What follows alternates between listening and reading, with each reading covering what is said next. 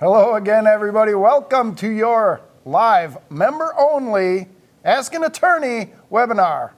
I am not the attorney. I'm Kevin Michalowski, editor of Concealed Carry Magazine. The attorney to my right is Tom Grieve from Grieve Law. That's uh, the, the largest criminal defense firm in Wisconsin. Last I checked, yeah, about half of us are former state prosecutors, and we do okay for clients. Well, super. Thank you for being here. I will apologize profusely uh, for the actions of the behind the scenes crew. Um, uh, we are a little bit late, yes, acknowledge it, feel shame. Um, but uh, we, we will move forward now with lots of great information. So let's jump right in. And uh, first question from Anonymous. Anonymous, the best asker. That's right. If an employer says you can't carry a firearm and you end up being harmed and don't have your firearm, what is their liability? Also, what recourse do you have if you choose to carry against an employer's decision and have to defend yourself? I think there's two very different questions. Two very different but obviously related questions. So, and, and it's a great one. It's one that I actually hear on a reasonably frequent enough basis. So I was, I was happy to see it asked. Um, unfortunately, I don't have a great answer for you. And here's the reason why. Um, obviously, number one, check your local listings as far as laws go. And we're specifically talking about employer employee laws. So that's going to be really in the weeds on a lot of different uh, the publicly available resources that are out there. All right. Um, so that's going to be one big issue is what kind of tort laws, T-O-R-T, tort laws. We're talking civil liability laws. So someone did something to you, can you sue them for money? That's tort law, right? Um, when can you do that? How can you do that? I think one of the big issues that has happened here, frankly, is the fact that there hasn't been uh, a lot of exploration as far as people trying to press these lawsuits against companies when things like this have happened, at least not to my knowledge. And the result is that we don't have a lot of those lines kind of colored and, defined for us by you know, courts of appeal, federal district courts, U.S. Supreme Court, state Supreme Courts, and so forth, as to when and how can you do these sorts of things. Some states, speaking like here from Wisconsin, specifically have bars to liability. In other words, that's code for you cannot sue the employer if they allow employees and folks to conceal carry, and something goes wrong as a result of that. However, likewise here in Wisconsin, there is no specific bar to the fact that if a, if a uh, employer does prohibit you from carrying, um, can they not or can you not sue them if something goes wrong? So honest answer is we don't know. This is kind of a cutting edge of tort law. Without getting into the weeds on politics, I think that most of the attorneys here, let's put it this way, I don't think they're avid gun owners. Uh, most most personal injury attorneys and so forth, and hopefully you can read into that a bit. So it's just an area where I think there's not a lot of there's not a lot of will to try to push things in that direction to find out. So uh, contact local attorneys. I'm telling you, a lot of people may not be aware of this issue that's out there. And likewise, uh, what's your recourse if you've chosen to carry against an employer's decision? You have to defend yourself. Um, we've seen it with some major companies like Uber and others, where theoretically their employees are not supposed to be carrying, at least according to my information. And something happens, and an Uber employee may have to defend his or her life against someone. The company's fired him. Yeah. Um, and what can you do? And what can you do, right? And and candidly, how, how much money do you want to spend to get your job back? Right, and that's that's unfortunately part of the problem here. Is there's very few attorneys who work for what we call contingency fee. In other words, you don't pay them; they just take a cut of your winnings. And by the way, the code for the attorneys who are doing that, they're only suing insurance companies, and they only take your case if they know that they can win, and not only that, but win for enough money to justify their time and resources. So, contingency fee law is code for. Um, they know they're going to win, or at least they know it's going to be worth their risk. And unfortunately, for understandable reasons, attorneys aren't necessarily enthusiastic about working for free and losing their house in the process. But uh, it, the result is we just don't know. Yeah, and uh, and honestly, there's not been a lot of test cases, none that I can think of. There's a couple of good books out there, people suggesting that you do that. Right. And uh, I've talked to a couple of different attorneys because the Wisconsin state constitution says you have the legal right to use a gun for self-defense or any other legal purpose. So if they're taking that away from you, are they taking away your constitutional rights?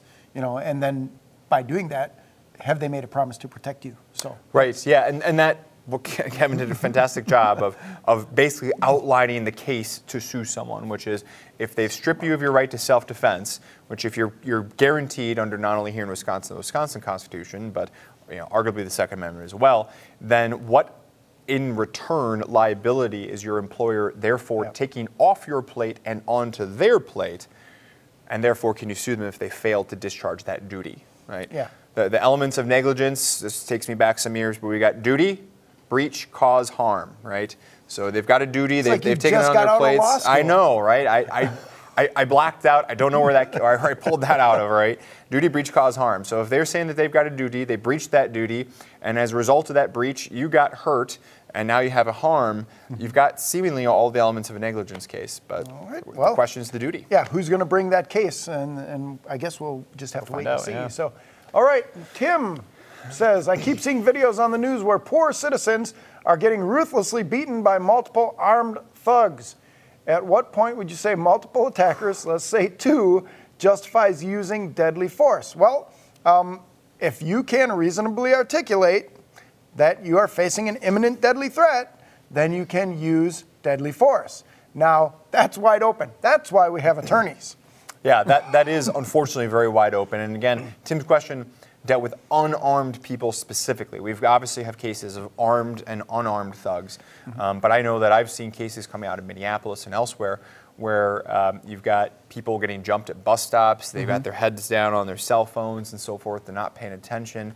And next thing you know, they're unconscious and getting robbed. And, and not only unconscious, they may still be getting pummeled after they're laying on the ground unconscious, Yeah. which of course, is, is awful to see. Um, but at the end of the day, it's, it comes down to exactly what, what Kevin was saying, is that you can use force to resist force. There has to be a measurable, there has to be um, reasonable, and so on. But when we're going to be talking about using deadly force, you have to be able to convince someone that you were facing deadly force. That can be a very difficult and that can be a very risky um, to use the, the, the, the deadly force and sometimes not to use the deadly force can be risky, right?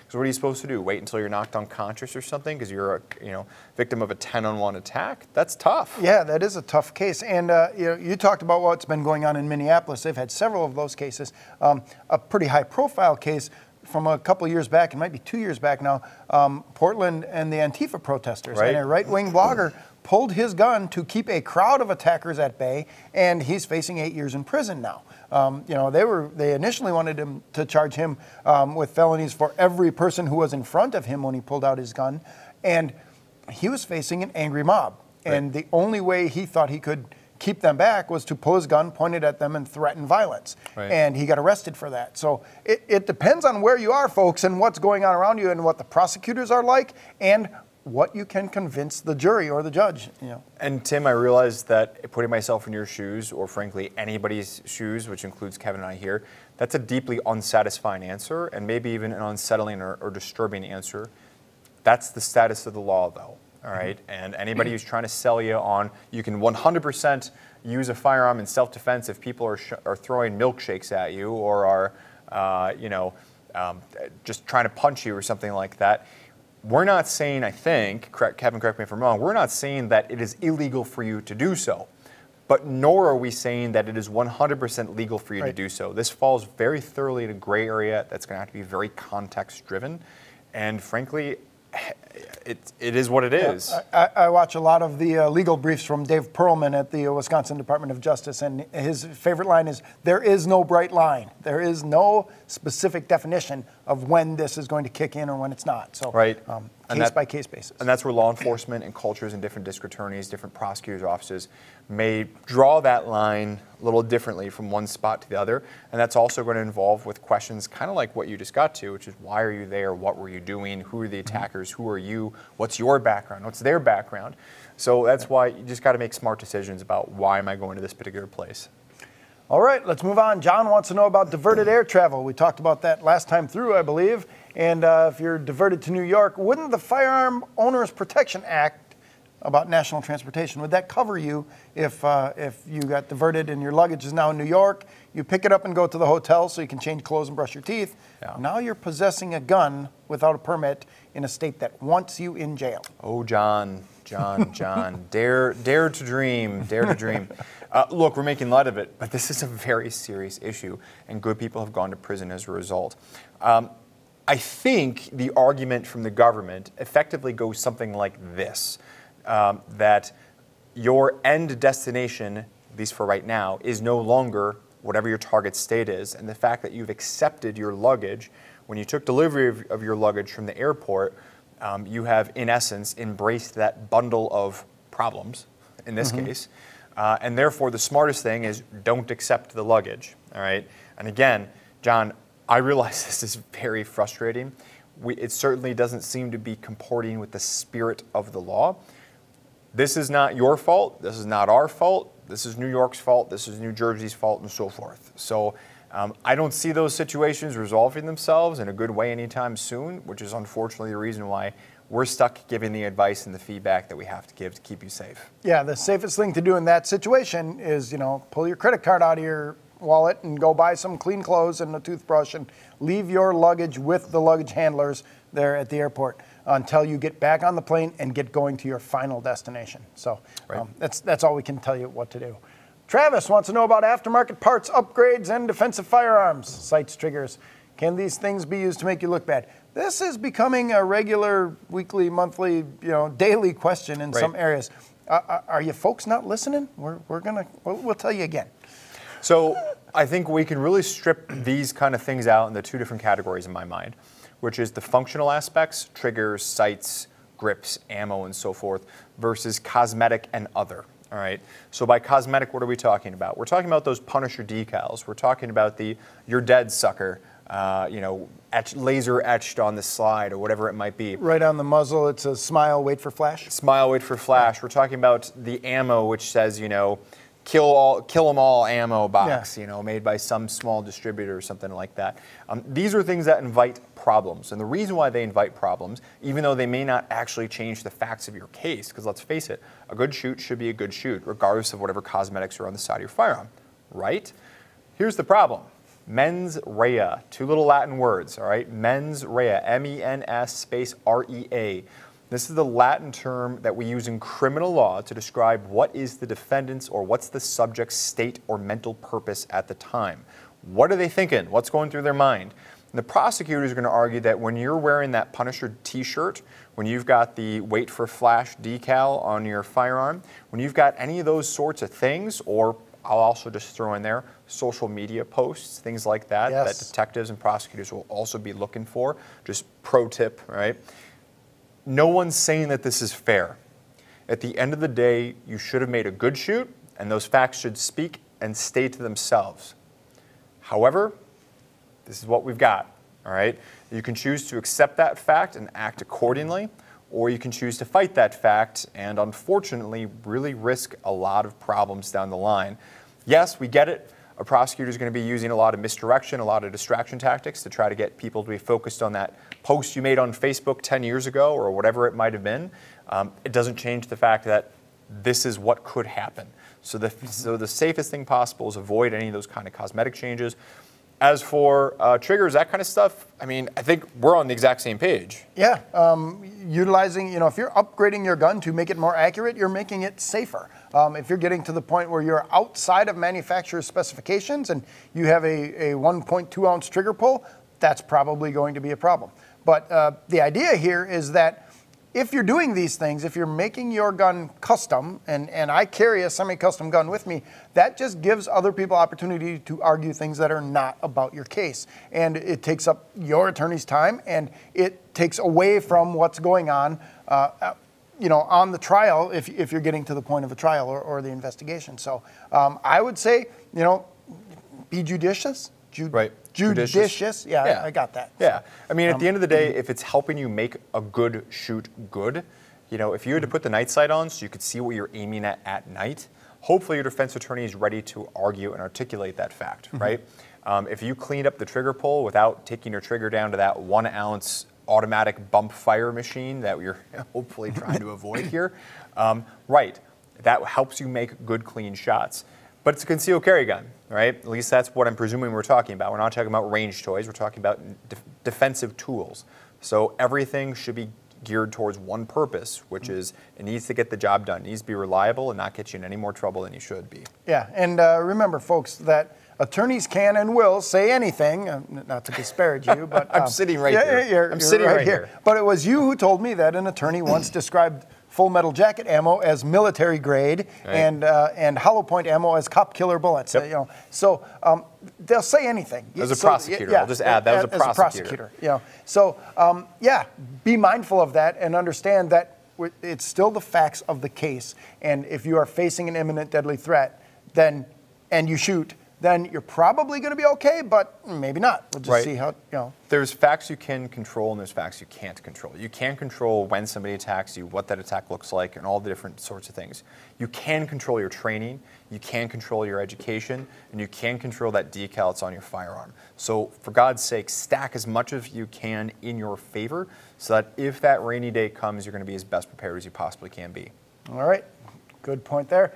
As an elderly disabled person, I am not an elderly disabled person. If you say so, Kevin. As an elderly disabled person, to defend themselves any different than an able-bodied younger person, and um, you know we call those officer subject factors or or uh, citizen subject factors, things like that. If you're facing somebody that, if you know that you already have a disadvantage, um, we like to tell people you can use more force sooner, but but it's still the law is still the law. The law is still the law. It doesn't apply to anybody differently. But to exactly your point, right? I mean, it.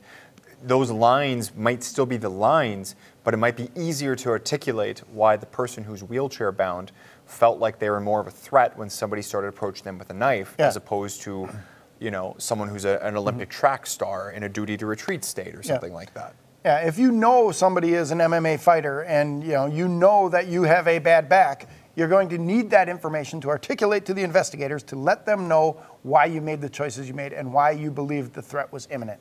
So, And kind of just on that point too, you know, I, I meet and talk with clients um, on a reasonably frequent enough basis where, you know, the guy who's 55, he played some high school football, something like that, and he's telling me about his bum knee, but he never got it medically documented. And now something's happened, and of course the prosecutor's are going to say that, well, he's making it up. I mean, honest suggestion, people, if you have real, not imagined, not perceived, if you have real medical issues, you could be doing yourself a favor. Number one, to be seeing your doctor regularly. Just number one, always a good tip, right? Self-care is important. self care is, is real care, all right.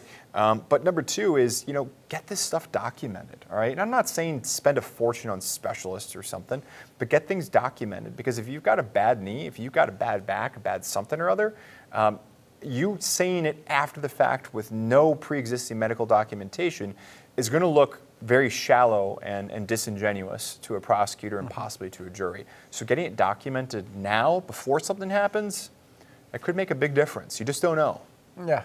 All right. So Richard wants to go camping, and if he's in a tent and someone puts a knife into your tent and shoot, then can you get into trouble? Um, this, uh, maybe we got a little bit of uh, uh, grammar problems there. I see Max is fixing it up behind us there. So um, if someone just puts a knife into your tent, you know, just opens the door and drops it in, drops and, a knife. and then you shoot them. That's a gift, Yeah, is that's what I mean. yeah. Okay, you're Th- giving me a knife, right? knife. um, I'm thinking somebody decides they're going to open your tent with a knife. That's problematic. Yeah. Yeah, then then we're, we're looking at, at something differently. And uh, can you get into trouble? Well, it depends. I mean, um, where you are and what the laws are and things like that. Are you facing, and I keep using the term, an imminent deadly threat? Um, big, mean, ugly guy starts coming through my tent with a knife. Yep, I'm going to have to put rounds on target. Yeah, Sasquatch busts in. yeah. We've got a situation on our hands Yeah, here. absolutely. Um, so I guess the, the, the, we'll get the question right down to castle doctrine. Sure. Is your tent I knew you were taking it is here. your tent your castle? you know, Um, well, number one, I hope not. All right, so let's just start there, okay? Um, hopefully, you have a, a different place to, to call home at night. Um, so, this is a really tricky issue as to what is your domicile, all right? Um, because again, check your local listings, uscca.com forward slash laws, laws with an S at the end of it. I don't know if Bonnie's had a chance to address this issue because this is really in the weeds and very state specific as to what qualifies as a domicile. Um, I had a case, little short war story here. I had a case uh, maybe five or six years ago where somebody was staying at one of those extended stay motels. Okay. It wasn't a gun case, but the gist to it had to be um, whether or not the Fourth Amendment laws concerning search and seizure and then whether or not they're unreasonable, you know, they're, they're highest in your home. They're Yeah. higher than if you have a backpack. They're uh, on a school grounds. They're higher than if you're in an automobile and so forth. And the question was, was her staying there at an extended stay motel, which truly was her home at that point in time, um, did that rise to that level? So I really did to dig into the weeds on it. And the, the gist to the answer was probably yes, um, but very rarely, uh, in my experience, and just kind of looking around, because I got curious after this happened and started glancing around at other states. It was part of how I was trying to build my legal argument in Wisconsin was, well, Wisconsin's a little bit unclear sometimes, so what do other states do? Because if everybody else does this, well, let's run with the herd, right? It can vary. You know, an RV. If you've got a mobile RV, you know, uh, if it's still mobile and if you haven't hooked up to any utilities or fixtures, you know, that may not be a domicile under certain circumstances, like national parks or something like that. But it would still be a vehicle in the state of Wisconsin, and, and Castle Doctrine extends to your vehicle exactly. if you're in it. Right. So, Tents though being so complex because Yeah. you know what? Um, fair question. My suspicion is is that many states may be defining along the lines as to where you go to sleep at night, um, but I don't know if they're talking about primary residence. Um, at the end of the day, folks, I'm gonna have to punt on this. I apologize, um, but that's going to be a super in the weeds state specific question. and we'll see if we can dig into that and have Bonnie take a closer look at that. So I think I saw Max Yeah. off camera volunteering he's- to yeah, do a he- full 50 state analysis. He's taking notes as we speak. What should be done, and again, this one comes in from Anonymous, he's been very busy lately. what should be done with the discharged weapon before police arrive? So I'm assuming this is a deadly force incident, a self defense shoot. What should be done with the weapon before the police arrive? I'm going to suggest keep it pointed at the bad guy until the police get pretty close. And then you can, you know, put it down and when you feel safe, but always follow the instructions of the police. So um, certainly don't try to wipe your fingerprints off or, or, or, or kick the spent brass down the, down the gutter or anything like that. Yeah, pro- probably a, a, a bad look. Yeah, bad uh, look. if you're trying to, you know, move the body or something like that, that's ham- uh, tampering with evidence. Um, in all seriousness, um, move to a position of tactical advantage. Keep your weapon trained on the bad guy. This person was just enough of a threat that you had to shoot him or her. So you don't want them to become a threat again and then sort of break your tunnel vision. Look around for other potential threats. Was there an accomplice somewhere? Is somebody trying to come up behind you? All of those sorts of things. And then as police arrive, you start hearing the sirens and, and, and they're getting closer and they're starting to bark commands. Follow those commands, get that gun down and your hands up. I, I can't think of any other suggestions to give folks. Right. I mean, long story short is, you know, both Kevin as, as law enforcement law enforcement officer, myself as a former state prosecutor and criminal defense attorney. I'm sure we've both seen our fair share of home invasions, of robberies, of this kind of stuff. And I'll tell you that from my experience, and I'm sure Kevin's as well, um, rarely do bad guys travel alone. Um, not saying it doesn't happen. You get these suicide mass shooters and so forth, but by and large, these guys are operating in teams. And I'm not saying that they're cold, hard professionals or something. Thankfully, that's very rarely the case. But they are rarely alone. So breaking that tunnel vision, vital, vital. Cannot emphasize that enough. All right, let's move on here. Tim wants to know about can you speak on using deadly force to defend a third party? For example, you come upon a woman being mercilessly beaten, perhaps with a weapon.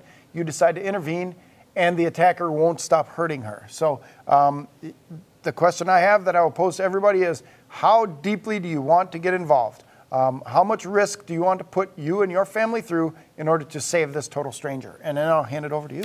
Well, you don't. Okay, question for you, Tim. Before you got there, was the woman just trying to rob the guy with a gun, or maybe with the very weapon she's being beaten with? Now, that doesn't mean necessarily that the man beating her hasn't crossed the line of self-defense into his own aggressive action, and because the stop, pardon, because the threat has already stopped. But it does bear the point, which is, do we really know all the facts here? Now, I'm going to assume that in your scenario, somehow we know that, or at least we can assume that the woman uh, was not the aggressor in this case. At the end of the day, the same self defense laws apply to other people as well, namely that if you believe that a third party is reason, reasonable fear of imminent death or great bodily harm, which would be the Wisconsin standard, check your local listings for what your standard in your place might be. But generally speaking, if you, if you reasonably believe that that third party is facing a deadly threat, then you can use deadly force. Whether you are right or not is a different question altogether. And keep in mind, Now someone comes in from stage left on you, and they see you shooting at this guy who is trying to protect a bloodied woman on the ground uh, that you also just shot or something like that, how are they going to know that you're the good guy? Because at a glance, they may see this guy on the ground, a bloody woman screaming for help, and you standing there with a gun. Something to keep in mind. Yeah, uh, witnesses, you know, from different perspectives. Yeah. Uh, they're gonna. They're And I've had going- cases, plenty of cases like that. Yeah, going to see different things. Um, Skip down in Florida wants to know what happens if he carries into a gun-free zone. What's his liability if someone notices? Uh, I am no Florida law expert. Tom? Nope. So uh, check your local listings. Um, those are the rules down there. Um, go to uscca.com/laws and look it over. Um, we should have information out there for Florida, but I unfortunately don't have all 50 states memorized at this point. So I hear Kevin's up to 48 though. Yeah, so I'm- another I'm- few weeks he'll get there. I'm really getting good at this. Yeah. Can we talk about brandishing to deter or stop a threat and how it's viewed legally? And I have some insight on this because I just sent Bonnie over at the, the law's desk to find out about brandishing. So far, she's only found that four states mention it at all. Hmm. Uh, that brandishing is not something people talk about. It's apparently under reckless endangerment or some other sort of sort of uh, legal heading out there. But um, the way I'm going to put this is if you pull your gun, there better be an imminent deadly threat that you're going to pull your gun out. You may not fire, but you've got your gun out. And once your gun is out, and if you've stopped the threat without firing a shot, call police. If you have fired a few shots, call police.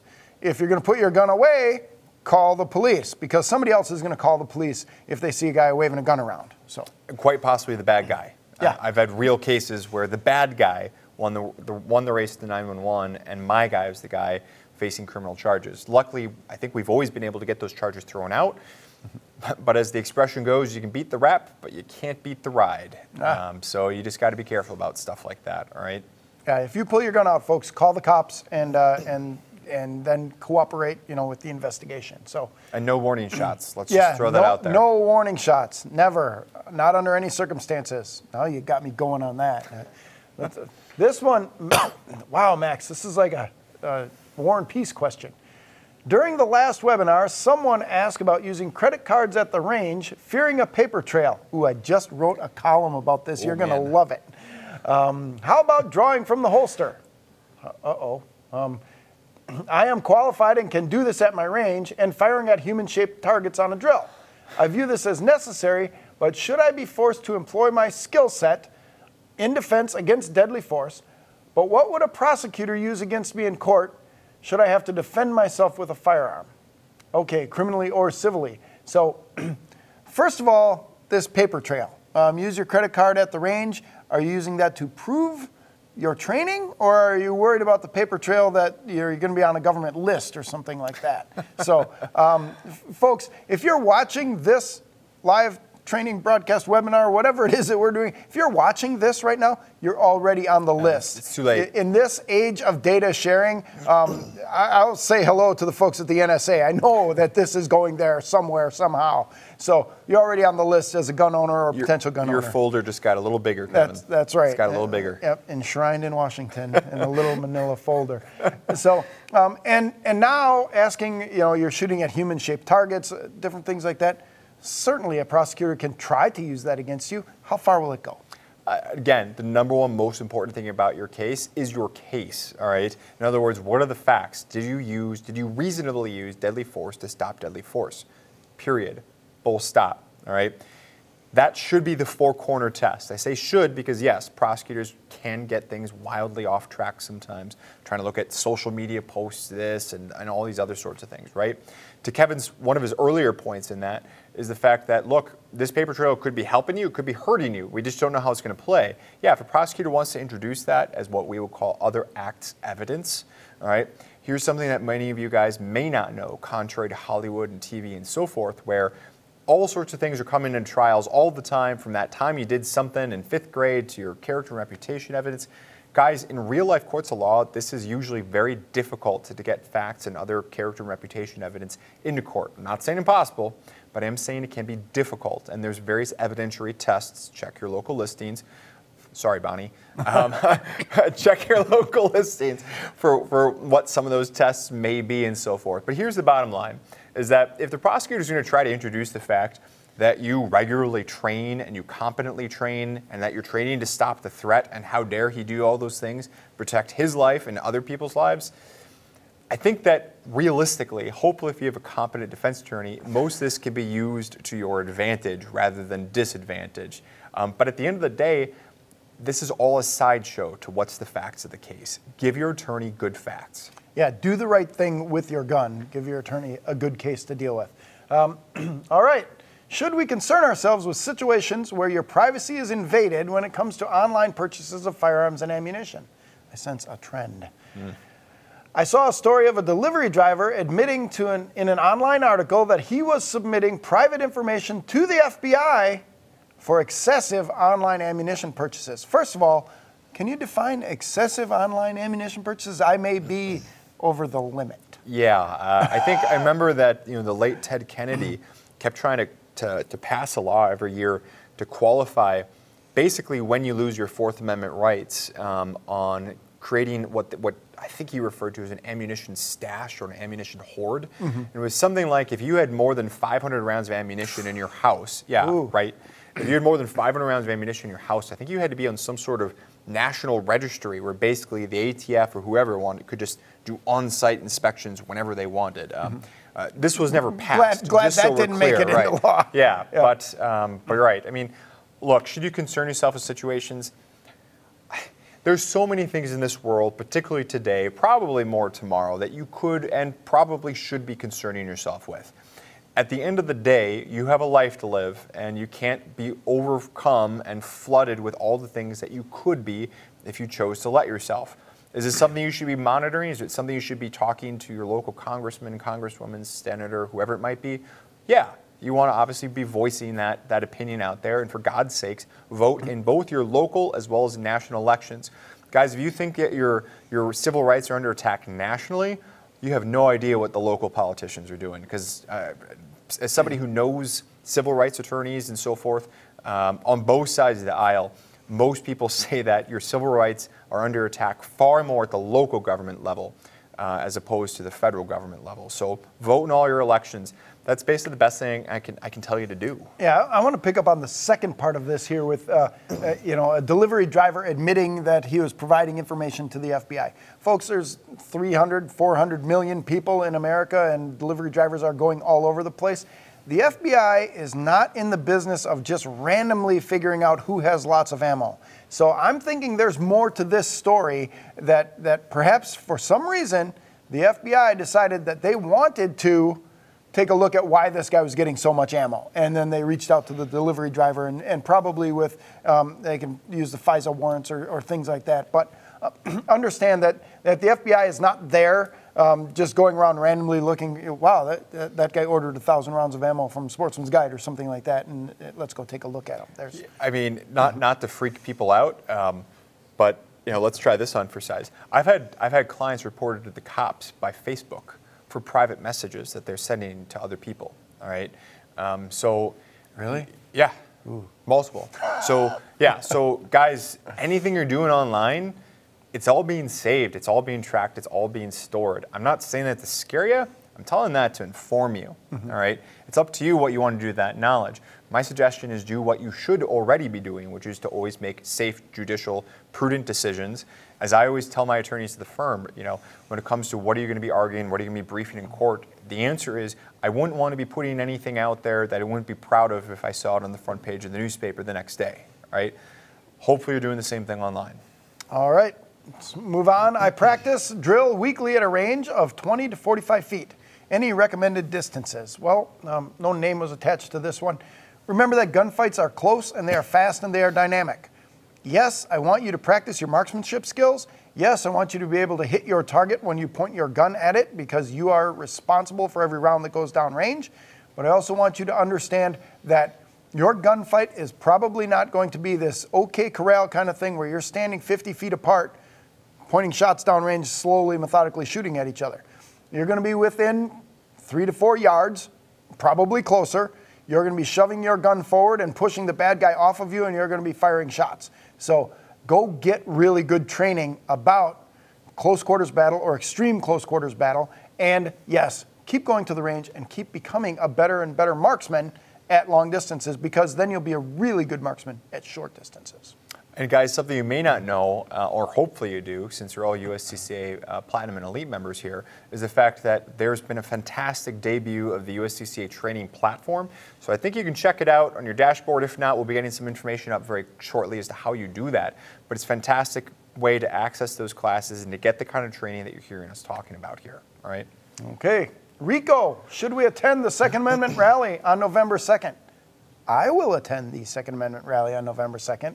And Rico, if you show up, I'll let you buy me one of those big pretzels or something like that, or you know, dill pickle on a stick, something. Um, yes, the Second Amendment rally is important. Let's get out there and show the world what good, responsible gun owners are really all about.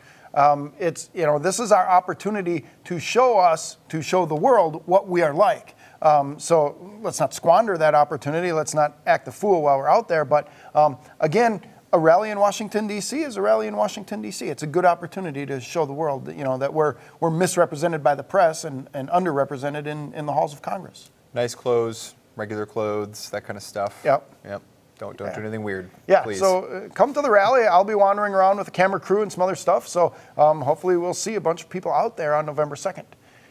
Jack wants to know how liable is the good guy if during a church shooting or other crowded event with advanced training, a CCW permit and permission from the pastor to carry in church if he accidentally injures or kills a fellow parishioner while engaging the bad guy.